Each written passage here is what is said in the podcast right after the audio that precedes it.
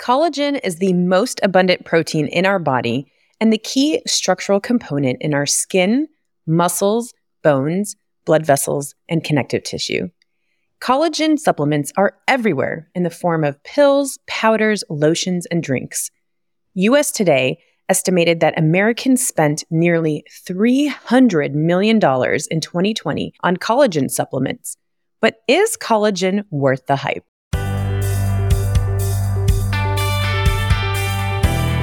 This is Flourish, a podcast brought to you by Prisma Health. I'm your host, Doctor Rania Habib. Joining me today is Lisa Money, a registered dietitian nutritionist who is board certified in sports dietetics with Prisma Health Orthopedics, and she is here today to uncover the truths, dispel the myths, and guide you through collagen's effects on your health. Welcome, Lisa, and thank you for joining me today for this important discussion about collagen. You are most welcome. Thanks for having me. Let's begin with a simple breakdown. What are collagen peptides?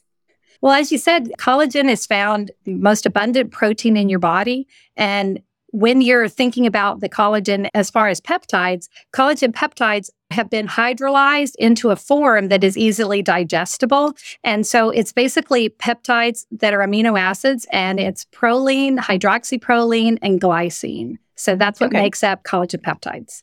Are there benefits to taking collagen supplements? There can be in certain situations. When someone um, has finished their growth spurt, so after the age of nineteen or twenty years old, our bodies start to lose collagen. And when your body is losing collagen, then perfectly natural to try to make that up so that you get the complete benefits of a body that has one hundred percent of this vital protein. So we've seen that collagen exists in so many different forms. You can take them in pills, you can take it in powder, you can take it as gelatin. So let's specifically talk about powder collagen. What are the potential benefits and also the side effects of taking powdered collagen?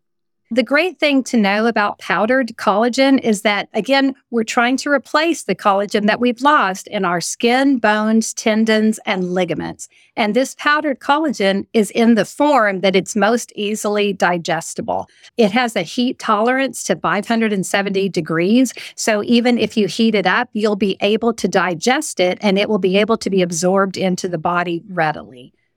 So there are lots of people that strive to get their nutrition naturally from food instead of supplementation. What foods provide collagen? Well, again, collagen is from an animal product, and it's usually mm-hmm. gained from the collagen, the ligaments, the tendons, the hooves, and the mm-hmm. cells from animals such as cow, pig, chicken, and fish. And so those animals, when the skin, the tendons, the hooves have been ground down, you get mm-hmm. the collagen, and it's the collagen one and collagen two. And those are different types that are most readily available. And I think the question to ask is which one is for what type of situation you have in your body. So for instance, okay. if you're looking for more elasticity in the skin, then you would want to take a collagen that has a type one in it. If you're looking for more de-inflammation of your tendons and joints so that you have mm-hmm. less knee pain, then you're looking for collagen type two. Can you take too much collagen, Lisa? It can happen, but most of the studies that we have looked at have anywhere from five to ten grams of collagen ingestion for over five months. And there have okay. been no adverse effects with taking that type or that amount of collagen. When they looked at randomized controlled studies, they have found mm-hmm. that the typical adverse effects happen to both sides, either the ones that were taking the collagen or the ones that were in the group study, the control group. And they all tended to have migraines or a digestive issue um, as far okay. as constipation or diarrhea. Now, Lisa, I know that you mentioned that type one collagen versus type two collagen is important to what our end goal is, but is there one form of collagen that is more effective in delivering the collagen to our system?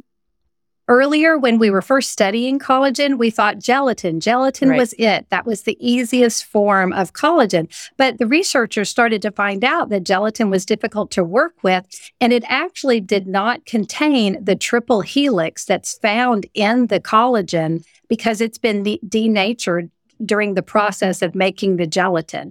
With the collagen peptides, they're not put under the same heat processes that regular making of gelatin is. So that triple helix is not destroyed in the collagen type two. So that's the one that seems to be absorbed the best. Okay. And it's also absorbed the best from bovine species. Okay. So.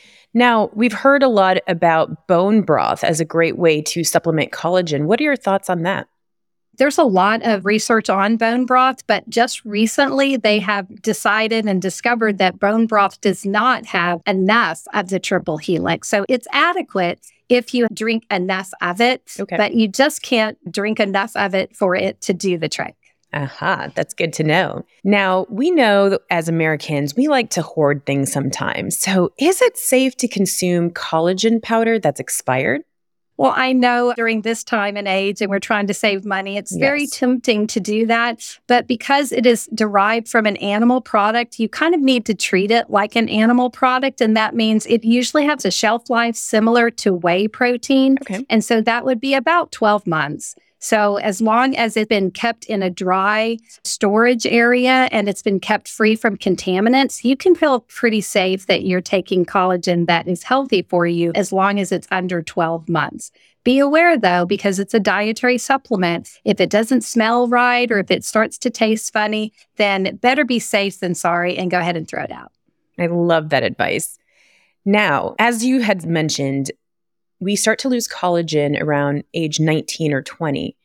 Is it safe to give children and teens collagen powder? Oh, that's a great question. And, and one would think it would be safe.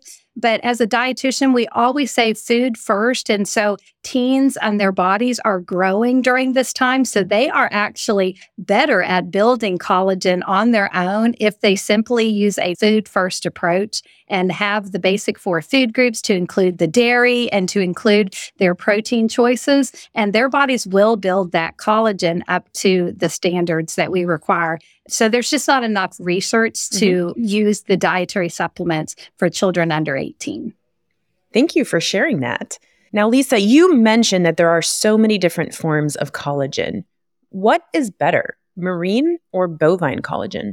I have many vegan uh, patients that ask that question, vegan right. athletes and vegetarians. And we just have to go back to what is the most practical for the person to get that collagen absorbed. And okay. because collagen is found in animal products, then there's actually no collagen in the marine type products. There's similar types of amino acids in those products, but not exactly the same as the collagen and the triple helix. I always tell people if it's their form of living that they do not want to use any animal products, mm-hmm. then the next best step can be the marine-based. But if they want to try to use a marine-based product that only has the scales of fish in it, then they can try to do that so they can get just a little bit of a type of collagen that mimics the bovine co- collagen. That is great information to know. Thank you for sharing that, Lisa. Is it better to ingest collagen or apply it topically? I even had to look that one up, Doctor Habib, because that one was a very interesting one. You think about C B D oils yep. and different things that people are using and topically. And from what I have gleaned from this is that there's no formal studies that even prove that oral collagen is most easily digested above uh, a topical. However, the topicals that are absorbed are only the collagen type one. And so that would only be um, used for if you're looking at skin elasticity. So that uh, would make sense since we see so much collagen in cosmetics. So that's why they do that, is it's probably the collagen type one. And with collagen type two, it does reach the bloodstream within an hour of ingestion. And so you definitely will know that it's ingested, but there's not a lot of studies that prove that that's how it's being digested. Lisa, you've shared so much information today. Do you have any recommendations for us when choosing a collagen supplement? The best thing to do is safety first, because collagen is considered a dietary supplement, but the collagens that are out there that have been detected and, and have been inspected by consumer labs all come from food products. And so there has been no contamination from the collagen supplements that are out there now. But just to be safe, you want to pick a brand that has a label on it, very similar to this label here, that would be a third-party testing. This has the label N S S. And that can show that a third party has tested that product and it does, in fact, contain the collagen that it says that it contains. So you would want to make sure that your collagen supplement is a pure supplement. And how often should we be taking collagen supplements if we decide to take them?